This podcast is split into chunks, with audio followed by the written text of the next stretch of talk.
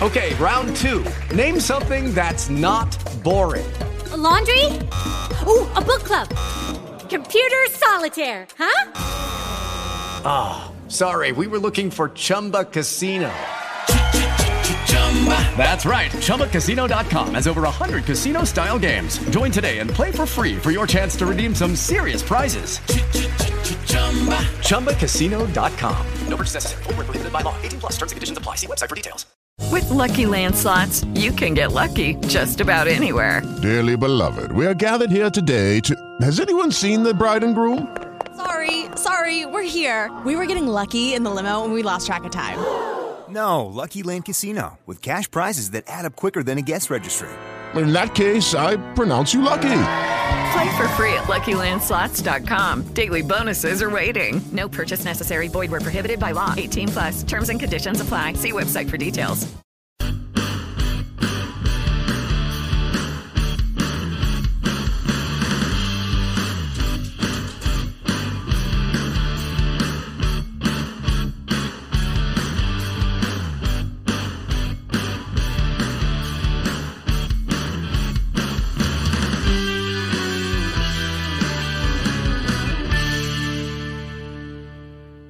All right, all right, all right.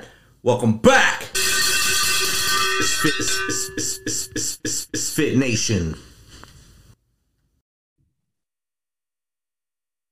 All right, let's welcome to the Misfit Nation Jenna Ashlyn. She's a volunteer for Southern Ohio Survivor Advocacy Outreach Program, providing support and services to victims of abuse. She's a lover of animals of most types and spends her extra time being a mom and cuddling with her her 10 month old Cocker Spaniel. Welcome to the show, Jenna.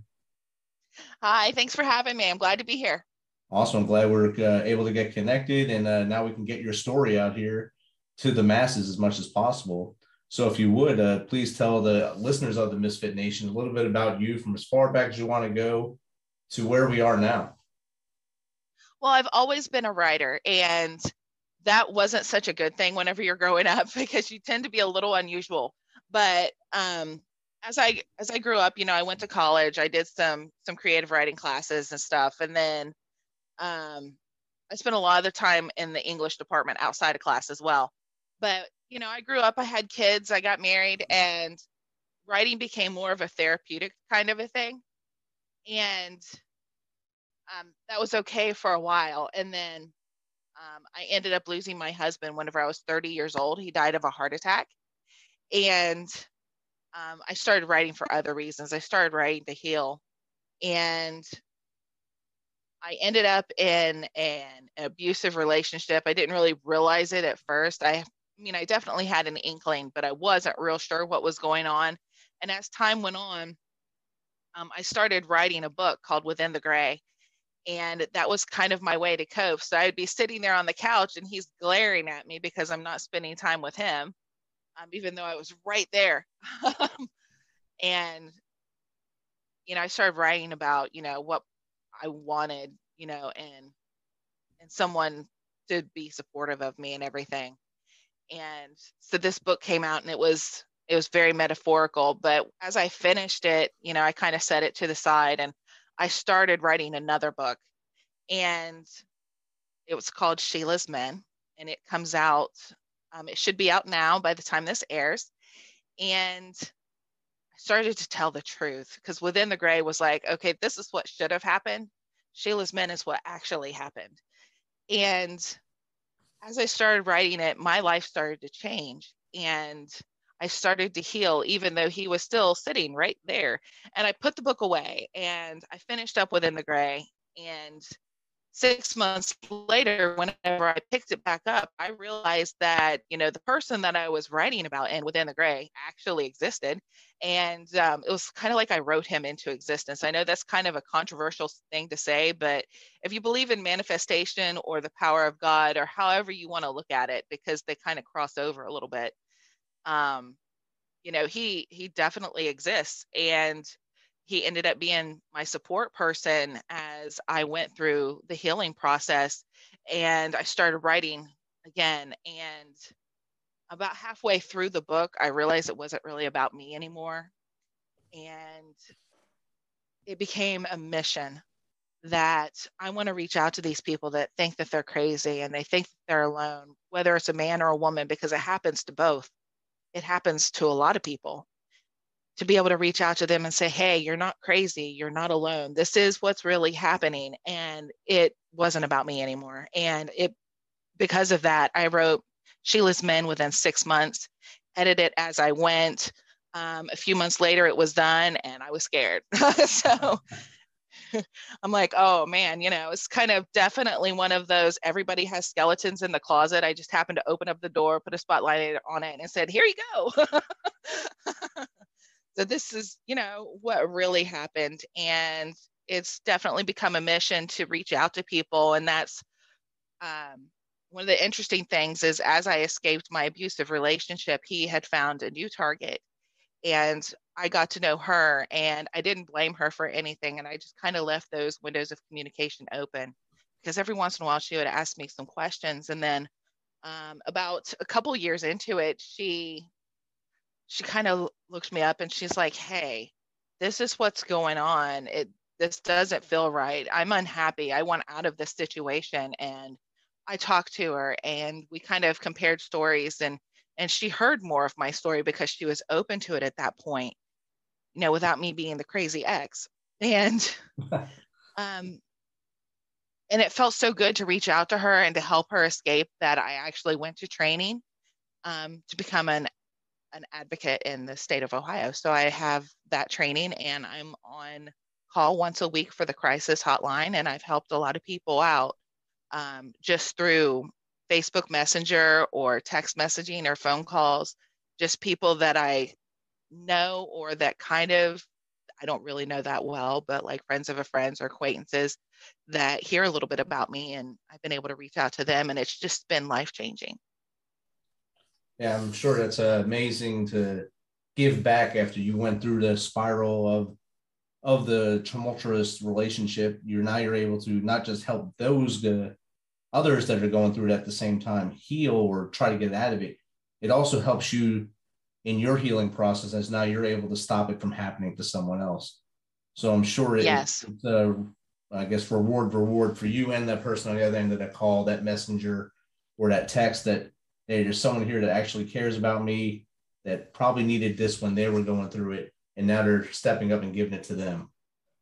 Yes, I live in a small town, so there's and there's a lot of small towns out there, and people don't always necessarily have a place to go or someone to call or a way to you know get help and you know they're in this spiral where they think they're crazy and they think that the only way out is is is suicide because that's the only way that they can find to escape and that's not the case and and i'm here and the book is here to tell people that hey it doesn't have to be that way there is a much better life on the other side. You know, I went from, you know, I was very suicidal. I was looking at at guardrails and cliffs on the way to work every day, going, you know, if I just hit the gas real hard, you know. Oh, wow.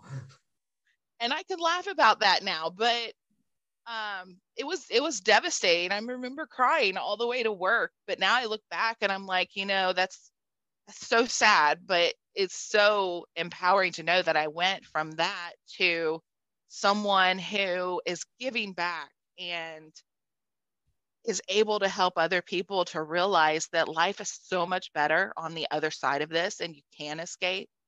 You know, it is possible to live a good life. And I'm getting married in June and I'm excited, and my life is completely different than what it was a couple of years ago. Congratulations on your nuptials uh, this coming June hopefully it's uh, able to have some guests there and we're not all locked down for whatever reason this year. Uh, yeah, June should be nice, hopefully. yeah. Well, we're going to Florida to get married, so that's a little scary because you never really know. Because I'm all the way in Ohio, so I'm like, oh. no, but we have. I was just stuck in Florida for a day, so. so.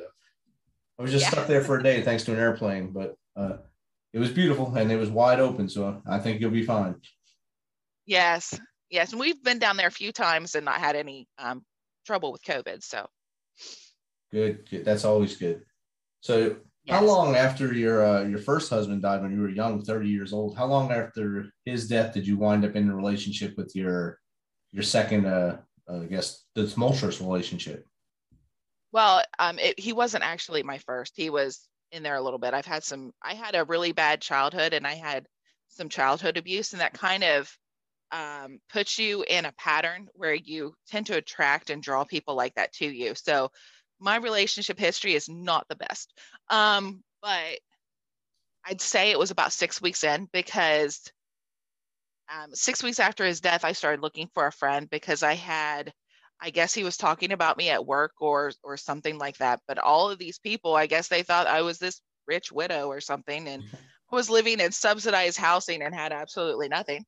And all these people just kind of like started swarming in. So I was like, okay, I need a friend. I need to make it look like I'm off the market and that's kind of how he came along and i tried to maintain a just friendship kind of thing and he just kind of slowly wore me down um, so way too soon way too soon definitely the window was uh, wasn't open wide enough yet yeah so and uh, that, wow. that's that's kind of odd that everyone thought you were the rich widow even though all the other factors were involved and i'm sure they thought because insurance pays out right away and everyone makes millions of dollars if someone dies in their life that's not always the case. It's definitely not always the case for everybody. And yeah, we didn't have insurance. see, especially young young couples, they don't think about that. They don't think they're uh, they think they're invincible. They don't think it's going to happen to them at that age. So it's hard to plan that out. Most couples do not, unless they're really forced upon them. Uh, so you wound up in this relationship. How long did you stay with him until you realized, hey, this just isn't right? Um, it was a few years. I think that I figured it out.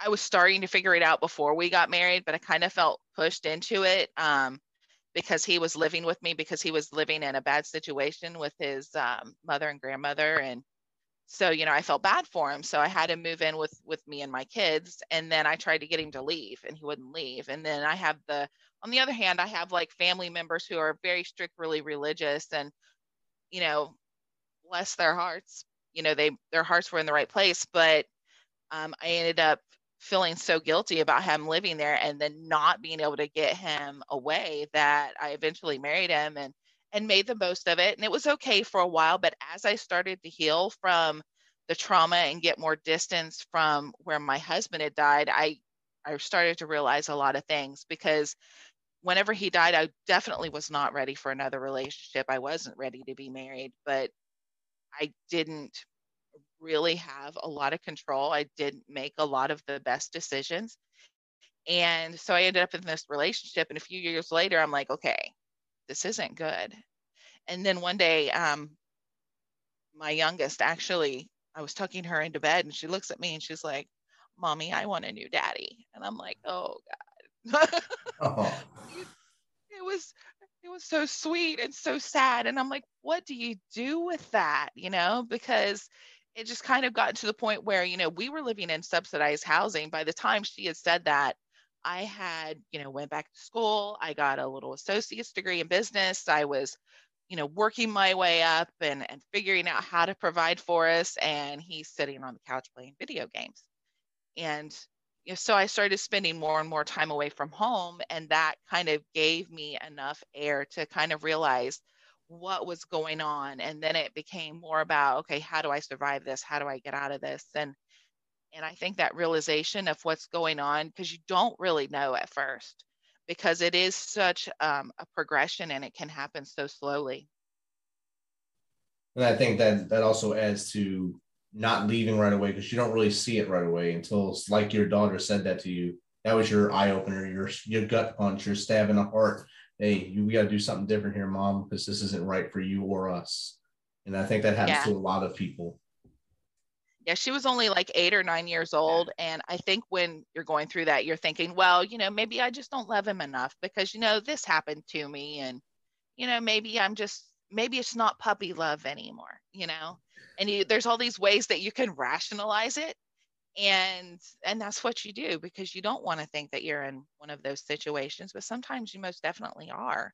I mean not always but sometimes you know what what your heart is feeling is the truth and and i really want to express that that's it's not just women that go through this but men go through it too. So. It's definitely um yeah both uh, men and women go both go through it and both have that feeling that it's their fault if they're if they're feeling that. So they have that feeling of guilt that they're the reason why they're getting in trouble with their, their uh, relationship partner. And then they stay too long. And like you said earlier you wanted to drive through a guardrail. You were looking for ways to end it. And that's not how you're supposed to feel ever. But you didn't realize that at that time because you thought you were the problem really. You're blaming yourself. And i'm sure that's a lot of people you get to you have the honor to try to help now are going through the same thing. Yes. Yes i i really hope that you know it's something that people grab a hold of and they they read the book they you know they tell a couple people and these people are able to kind of recognize what's happening to them and and how they're feeling and how common it is because we all say that and there's the me too movement and there's all these things you know that people are talking about but they're not really talking about it you know they're like oh well escape abuse and and all of this and they're not really talking about it in a way that that makes people feel that they're not alone. All right definitely. they're not they're they're coming up with cute little words to call it oh you know he's they're just uh gaslighting you. That's i forgot the word there for a second sorry. Just, it's just gaslighting you know and that's a fancy name for a really horrible situation and but it doesn't it's just kind of like glossing over it because nobody really wants to talk about it. You know it's it's my hope that my story you know all of the hell that i went through will be for good. Definitely. And you brought up the me too movement and like you said it's a movement for the media i believe. That's all the me too movement was. It was for big names and the me too movement was meant to take down big names but not take care of little people the people like yourself that are in the trenches that are fighting this fight right live and the people that you're helping through your advocacy the, the Me Too movement was basically a look at me thing, but not a look at you thing, and not look at those who were actually suffering. And I think you, what you're doing is way better than what that movement ever could do. I hope so, because um, I don't think the I don't think the Me Too movement did what it could have. Um, I think it might have scratched the surface, maybe a little bit, um, but to really dive in deep and say, hey, this is exactly what happened to me. Because I write in a very visual, very descriptive way, um, but also in a way where anybody can relate. Um, one of the things that I did in the writing of this book is I never gave Sheila a description, not ever. So you have no idea what she looks like. So you can put yourself in that position. You can put your neighbor into that position, or your daughter, or your mother, or your sister you know if you know somebody who's been through this this is a great tool for people that have been through it and for people who you know know someone and they want to understand you know you're going to experience it a little bit definitely i think the, the way you wrote it without the description will help those put their own face in there or their own their own description in there to say hey that's me that this book is written about and i need to take that step through that wall and make my life better see the light and drive forward uh, when you went through this, I'm sure your mental health took a, a, toll. I mean, not just through that portion. First, you lost your husband at an early age. That's a mental that's a mental leap too. And then you went through this, so that's another mountain to climb mental health wise. Did you realize that, or was it after you realized that you were in a, the abusive relationship that you sought help for your mental health as well? I started seeking mental health um, pretty early and it kind of was an on again off again thing because i really just didn't have much time because i was working um, i became the the store manager of a jewelry store. And it took a long time to get there and was just a whole lot of work. So i was gone like 60 hours a week. And eventually though i thought i was going completely crazy and he was he was really helping confirm that and make it seem way worse than it was and um, I had depression, I had PTSD, I had um, they said that I had characteristics of bipolar. They said I had characteristics of borderline personality disorder. and because I wasn't making the best decisions at time, they tried to put me on lithium, which for some people that's great, but that was kind of a wake up call for me. And I'm like, I'm not this person. You know, this isn't really who I am. I'm not these things. And later on i kind of realized you know that those were just trauma responses because whenever you're going through trauma you know there everybody hears about fight or flight but sometimes you freeze and one thing that you don't hear about is fawning and that's whenever you kind of just blend in. You make peace. You just kind of go with the status quo to kind of preserve your own life. Definitely and that like i'm glad you brought up the the fight or flight and that's what a lot of victims go into. If they they realize that they they can fight or they can flee or they can sit there and get that stockholm syndrome and become one with their captor at that time or their their abuser for better better term than captor I guess they both go coincide in that point. So already they're capturing your emotions, they're capturing your your well-being. And that Stockholm syndrome makes you more resonate towards the abuser than towards you. And you lose that sense of you the whole time. And I think you've made that step, that positive step forward, not just for you, but for all those that you help now in the writing of the two books and and your advocacy. That's probably the biggest portion. The books will help those who you can't speak to right there in Ohio, but the books will reach the masses. How does that make you feel that you're able to get that story out like that?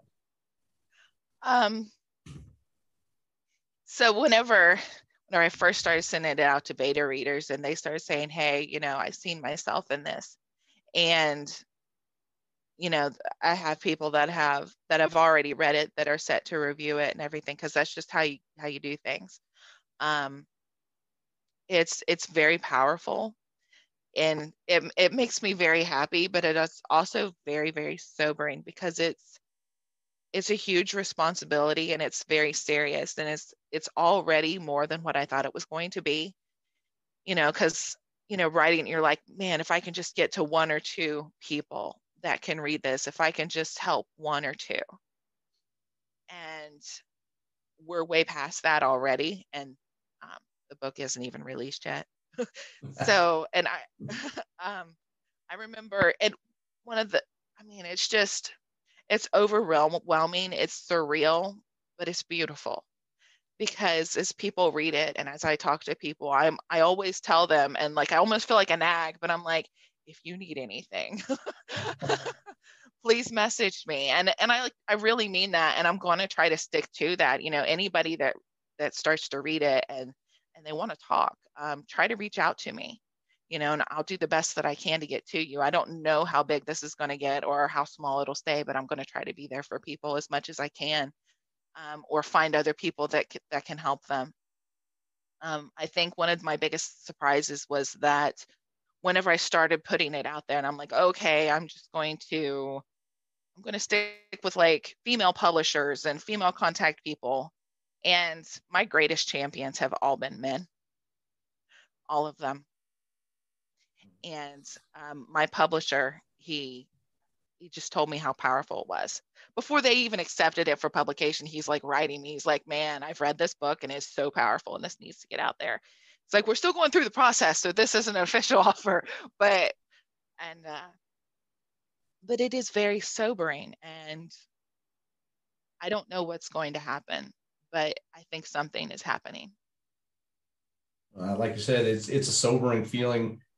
Just helping one person's great when you have the one-on-one call that's a great call. Now you're doing you to x because you don't know how many people are picking up that book having that cry while reading it hiding in their in their bathroom reading it or wherever they are reading it in their nook and crying saying i wish i can hug this woman for writing this. And they're probably their hearts are pounding your heart's pounding because you know it's happening. It's happening right now and your your blood you're getting that whole that rush of feeling i actually helped someone today. And that's an amazing feeling and you should pat yourself on the back a little bit for that and also for breaking through the, the barrier that you had to make it to this point and still be sitting there talking to me. It was actually um, getting the book out there was actually the hardest thing because um, whenever we first managed to split up, if, if I said anything to anybody, because I mean, you want to talk, you need to talk. Sometimes you need to share. And well, at least I'm one of those people. And like, if, if I live in a small town, so like if he heard anything through the grapevine, then he was calling me or messaging me or, or stopping by where I was working and like literally stalking and telling me, you know, if um, if you say anything, you know, I'm going to tell them everything that you did. And, and I did some bad stuff. And so I was afraid to say anything because I just didn't want to get stalked. I didn't want to hear from him. I didn't want those things to happen. And so actually writing it was one thing, putting it out there was quite another. And uh, that was like the last stronghold that he had. And it was really, really difficult. So to be here and, and to be in this situation is is is very empowering. I remember whenever I started putting it out there and I'm like, okay, I need some protection. So I uh, I bought a gun and I got my concealed carry and you know I, I, I learned about things you know um, just in case. But I I remember sitting there thinking, you know what? And like this is going to sound so dramatic, and I'm sorry, but it's so true. I remember that because I I actually filed a police report because I wanted like if they try to come against me, even though I changed names, you know, I changed descriptions, I changed hobbies, you know, and I'm using a pen name and I'm calling it a fictional retelling. Um, if he tries to come after me for anything, here's the police report. Here's where I filed, you know, for a protection order. Here's all of this. Um, and I remember sitting there in my car thinking, you know what? I'm going to do this. I have to do this. This is about more than me. This book has to get out there, and I need to protect myself as much as possible. But if something happens to me, at least I have done the right thing. Definitely, you definitely did the right thing. And protecting yourself and getting the writing out there is it's not just helping you; it's helping everybody, and that's great things. If you can give advice to someone that is in the situation on how to recognize the signs and and what to do next, what would that be? You need to listen to your heart. You really do, because you're, you know, if you're going through this, a part of you knows. Um, and you're just kind of denying it. You know, reach out. There's tons of Facebook groups um, that I'm in that can help you. You can reach out to me if you have questions. I recommend getting the book, um, not just because I want to make a sale, because it can be used as a tool.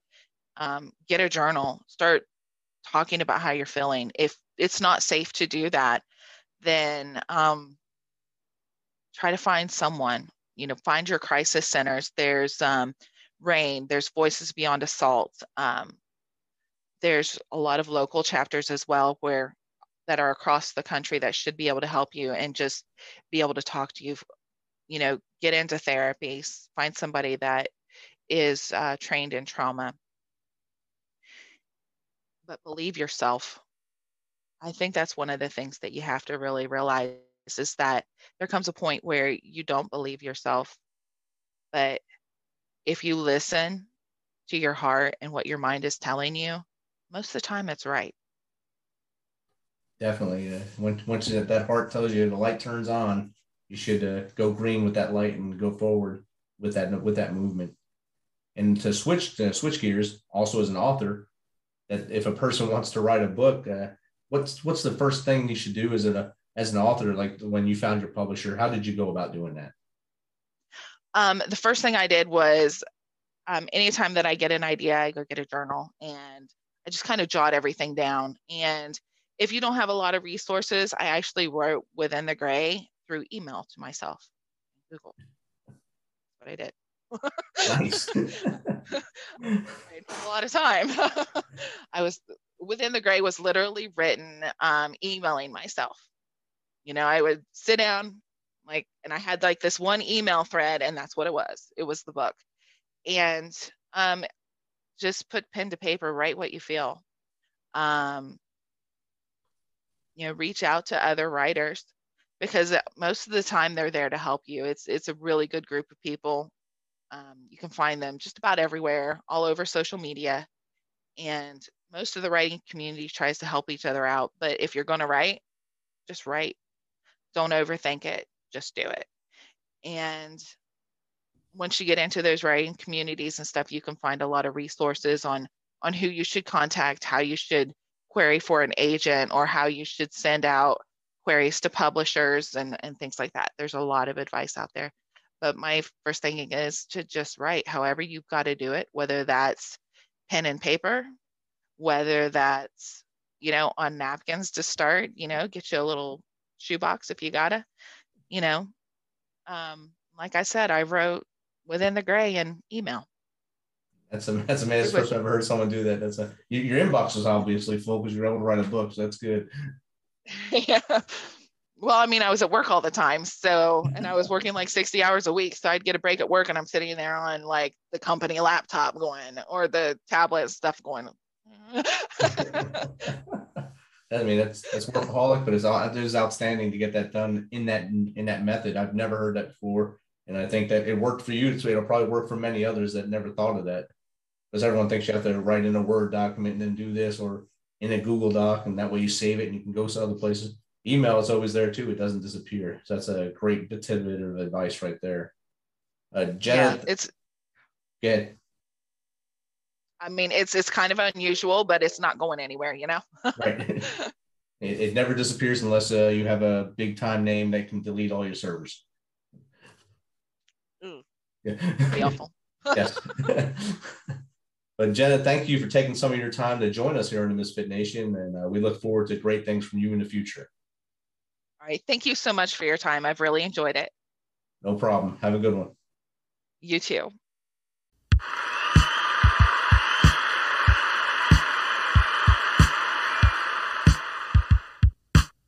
You know how we do this. Thanks for taking some of your time to spend with us on Fit Nation. Fit Nation. Be sure to hit that subscribe button and share the link as much as possible. If you want to, please become a supporter to help us carry this thing on. We appreciate you. If you know someone that brings that energy, has a great story, is an up and comer in any industry of music, in the arts, have them reach out to us on themisfitnation.com. We will get back to them within one day and get them on here so they can share their story with the world. As always, till next time, be humble, stay hungry, and keep hustling because we are Fit Nation.